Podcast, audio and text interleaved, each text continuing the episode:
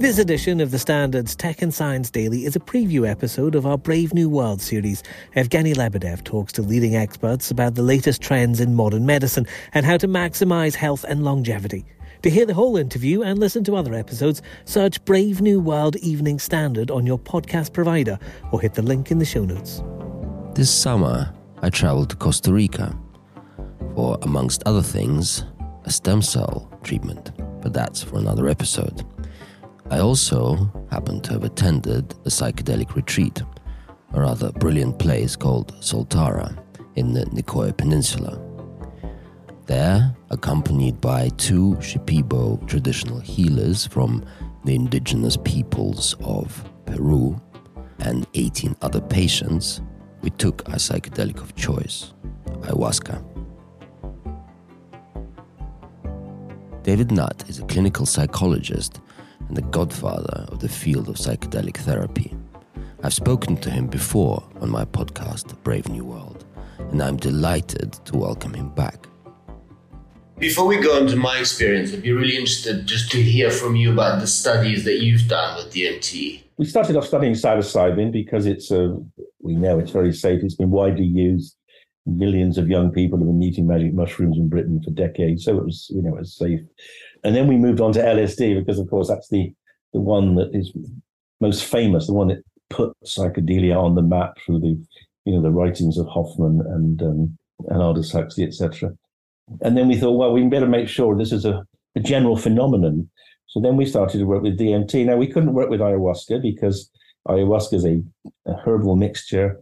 It was probably going to be impossible to get permission because the regulators, the MHRA, would say, "Ah, oh, no, you know, you can't prove what's in it." So we used pure DMT, and because if you take your pure DMT, it's broken down in the liver. You, we had to give it intravenously, so that's what we did, and and then we found it produced this profound alteration in consciousness in the same way as psilocybin and uh, and LSD, but more more quickly.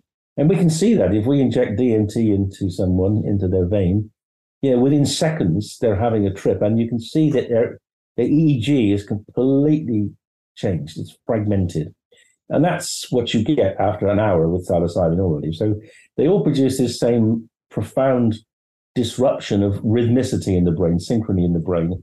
It's a state we call entropy. It's a, a state of disorganization, which explains the hallucinations because your brain can't reconstruct the external world as it used to.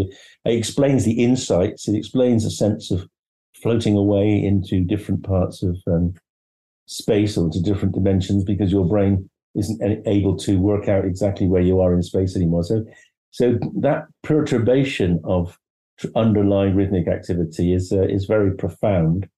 So, I mean, ayahuasca. One has to admit, uh, as a psychopharmacologist uh, of the current century, you have to admire and respect the amazing insights that those indigenous peoples of the Amazon basin they made one of the most fascinating psychopharmacological cocktails that's ever been made. Of course, the shamans say this was something given to them, you know, from heaven. This was a some you know an insight that was achieved through you know, getting in touch with their gods, and how it arrived, one doesn't know. But what what what it is, it's a it's a cocktail of two separate plants which are brewed together. One of the plants contains DMT, which as I've already said, if you take orally, doesn't work because the liver breaks it down. But the other plant contains what we call a beta carboline called harmine. Harmine blocks the breakdown of DMT. So ayahuasca is a drinkable form of DMT. It's the same as drinking mushroom tea, magic mushroom tea. It produces it allows the, the, the DMT to get into the body, get to work, and that's why it's uh, it's gives you much longer trips and why it can be used in, you know, it's very easy to calibrate. You can take a large cup or a small cup. I don't know what you took. Maybe you took several cups. well, this is this was over over a number of days. I went to a an ayahuasca retreat in Costa Rica called Soltara, which was brilliant. It was probably one of the strangest things I've ever done in my life, if not the strangest.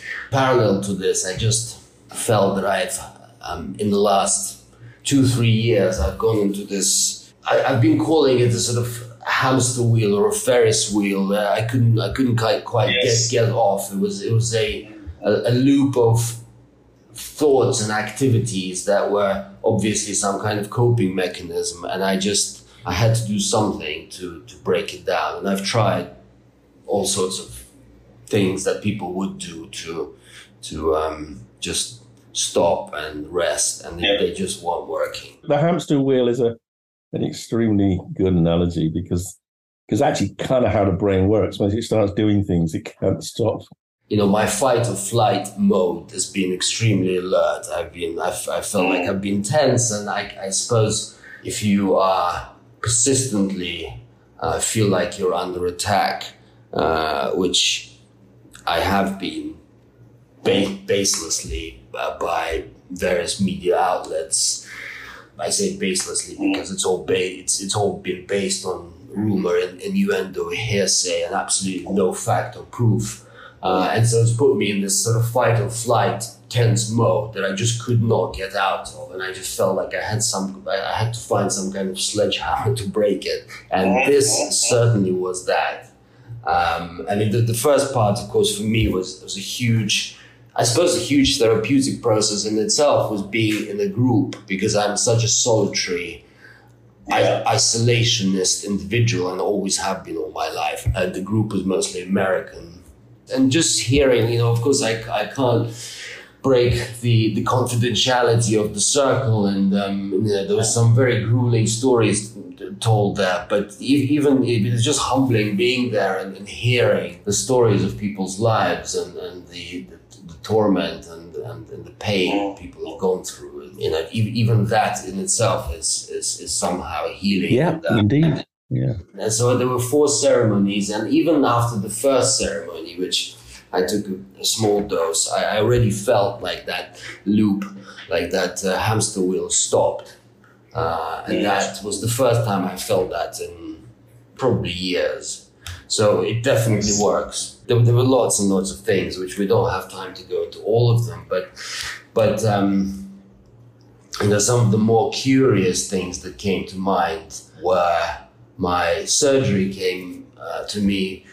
I was three months old, and I have a, I, I had a, I think it's called in, in intestinal intersection when when, the, when when the intestines get entangled, and I was operate I was operated on, and of course I have no recollection of this whatsoever, apart from a huge scar on my on my belly. But I had this vision of, of being in a 1980 surgical theater in, in Moscow, which would be very kind of austere, bright lights, doctor wearing a, a doctor's hat and a and a mask and, and an old school mirror on the on uh, on, on the forehead, um, and then it all fades out. And it was it was I guess it brought back feelings of fear and. Uh, I'm not surprised. Yeah. I mean, it's uh, well, you could have died. I mean, that in, that kind of interception is, you know, very serious. If you doesn't get it, you didn't get it operated on, you could have died, and uh, you were. It was obviously a massive physiological as well as emotional stress, which you'd, I guess, you've not thought about much since. Had you ever thought about it since, or I've never. I, I felt that somehow, physically, physiologically, perhaps the scar blocks things off because it is a very big scar scar that I have. Definitely a very Soviet scar. but uh, no, I've not, not thought about that at all. this is you're touching on something that to me has become really quite central to to my thinking about the the nature of trauma and the nature and how psychedelics can help trauma because it it seems to me that it trauma in childhood does lay down patterns of thinking that are very difficult to erase and which distort your relationships for all the rest of your lives and uh, and psychedelics may be the only way we can actually really get to terms with them because they're so deeply ingrained. Yes, yes, it seems that way. I mean, I could. I don't. I don't think any number of psychotherapy or any other therapy would ever tap that deeply into my three-month-old self. And then the other thing Exactly. that, came up again, what the shamans, the healers would call ancestral trauma, um, epigenetic Indeed. trauma is I had this, my, my family all lived in, in Moscow in the 1930s, and that was a time of great terror where people were terrified. And I had this vision of a Moscow communal, a communal flat.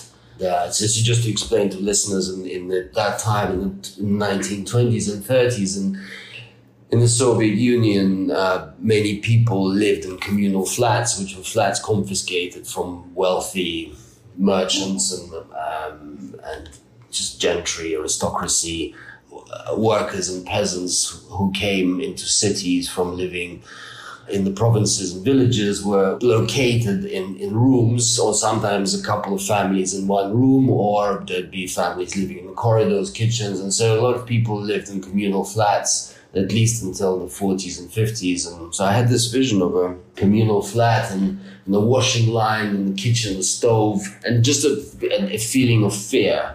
And which I guess is something that has stayed in my um, in my epigenome, and particularly I know that my great grandfather, who worked in the Ministry of Food uh, Supply during the war, he was he was deputy minister. There was a lot of fear of, and, and I think there were lots of there was a lot of fear in everyone's families, really. Well, indeed, um, that was that was Stalin's style, wasn't it?